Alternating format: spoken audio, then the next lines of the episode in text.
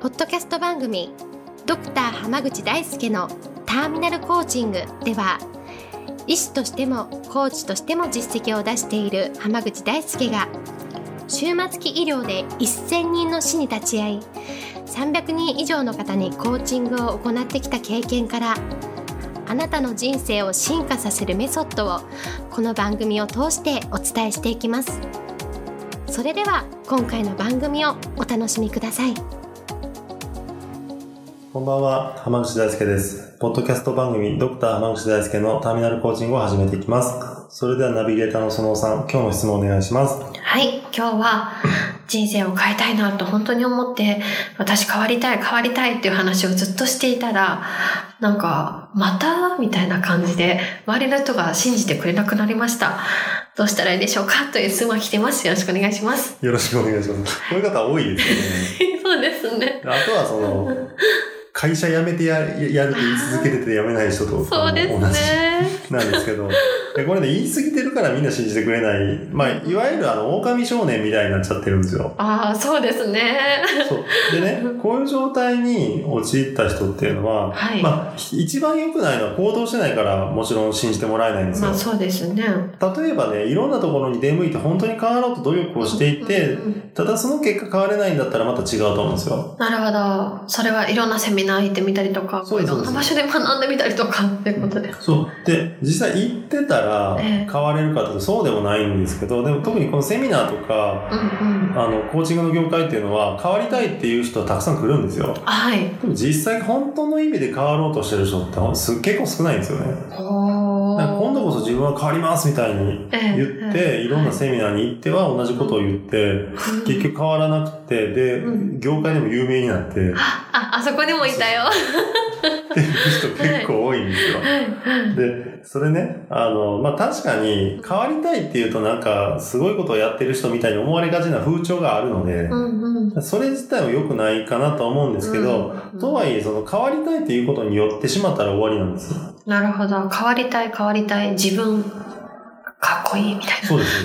変わりたいって言って頑張ってる自分に寄ってるだけなんですよ。な。なるほど。変化は起きてないんですね。そうです。で、そういう人が何が困るかっていうと、今度どっかで本当に変わりたいなって思う出来事があった時に、うんうん誰ももう信じてくれないってことなんですよ。そうですね。確かに。いつも言ってるじゃん。で、ただね、この狼少年の話で僕はすごい思ったのが、まあ、狼少年って普段から狼が来たぞっていうことで、はい誰も信じなくなったけど、最後本当に狼が来て来ましたね食べられちゃうじゃないですか。はい。はい。で、その時は多分、うん。声のトーンとか。雰囲気とか、うん。うん。で絶対、とか表情とかって絶対違ったはずなんですよ。本当に来てるよって感じですもんね。で、残念なのは、それを感じ取ってもらえる人もいなかったというところも残念なんです。確かに誰も信じてくれなかったってことですもんね。なんか一人ぐらい、あれ、いつもとなんかち、様子が違うなと思ってもよかったかもしれない。そうですね。確かに。今度という今度は何か違う。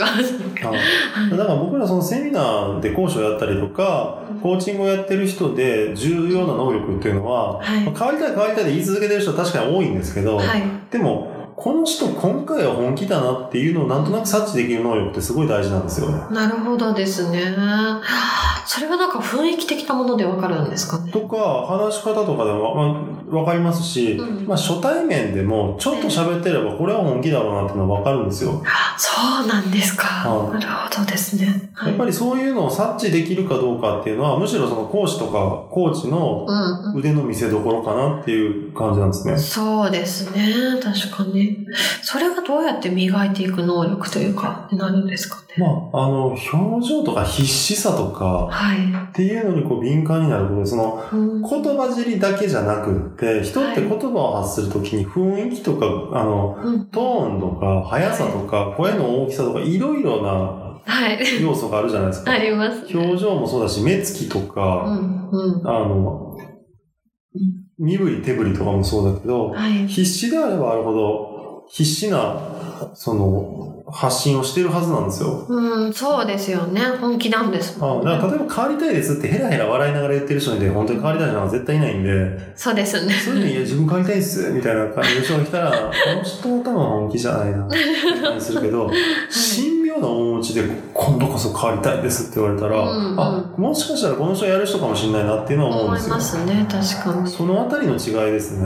うーん、なるほどですね。逆に、それはこう、例えば自分がこう信じてもらえない側の立場になってしまった場合って、はい。どう考えていけばいいんですかね？まあ、でもそれは本気の姿勢を見せて、それに気づいてくれる人にうん出会うまで頑張り続けるしかないですよね。うん。なるほどですね。自分の真剣さを受け取ってくれる人にうんうんうん。行くべきだと思います。ああ、あなたは今回は本気ですね、みたいな。あ、本気なんですねっていうのを気づいてくれて、あ、じゃあうちうちのところに来て、うんうん。ぜひ一緒に頑張りましょうって言ってくれる人に出会うまで頑張る必要がありますね。なるほど、そうですよね。でもそこで、こう、たった一人でも会えれば、うん。変われるってことですよね。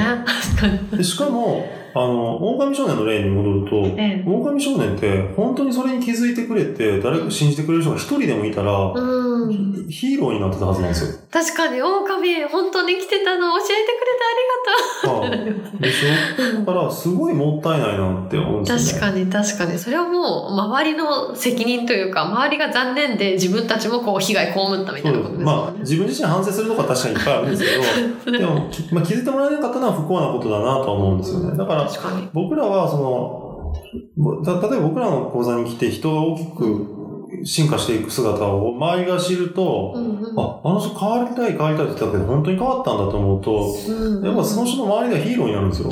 確かにそうですね。人生変えて、すごい人になってってるなっていうのが分かればヒーローになれるから、確かに。狼少年をこうヒーローにしていくっていうのは結構コーチの腕の見せ所なんですよね。なるほどですね。じゃあ、いいそのコーチとか、まあいい先生とかに会えるまでこう、頑張れって感じです。そう、まあ、信じてもらえなくなっちゃったのは自分の責任だから、そうですね信じてくれる人に出会えるまで真剣に一人一人に対してアプローチし続けるっていう姿勢が大事です。なるほど、ありがとうございます。では今日はこれで終わります。ありがとうございましたあ。りがとうございました。本日の番組はいかがでしたか？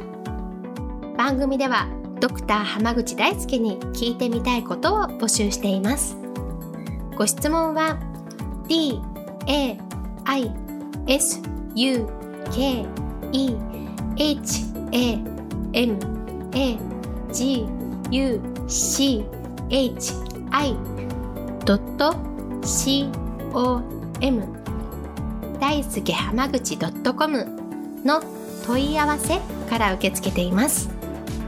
またこのオフィシャルウェブサイトでは無料メルマガやブログを配信中です。次回も楽しみにお待ちください。